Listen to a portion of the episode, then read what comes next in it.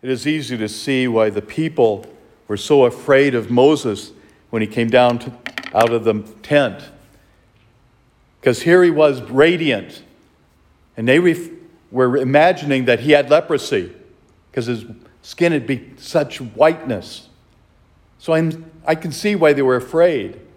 But it says once he called them, then they came to him. But every time he would leave the tent, his face would be radiant again. So he had to cover his face. To imagine that kind of power, that, that relationship with God is so powerful that it changes our appearance.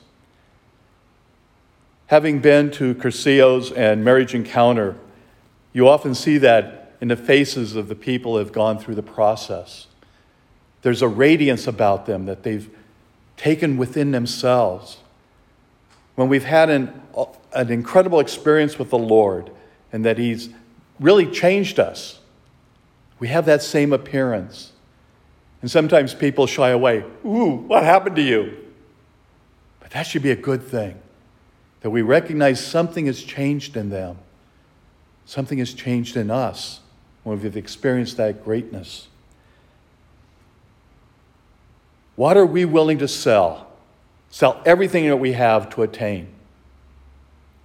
What is that one gift that is so precious that we are willing to sacrifice everything for it? In reality, it should be the Lord. We should be willing to give up everything for the Lord. And as a consumer community, that's hard for us to do, isn't it? We don't want to give up what we have. Well, the Lord, I think, is saying more than just physically giving everything up, but is transforming our lives, saying, I'm willing to sacrifice everything for the Lord. Are we really willing to sacrifice? I admire, I admire all of those ministers that go out into the world, the missionaries. It amazes me the Mormon community that after high school, they all go out into the world to share their message. I would like our community, our young people, to do the same thing, but that'd be a real challenge. To be able to sacrifice ourselves just for a couple months, to be willing to go out.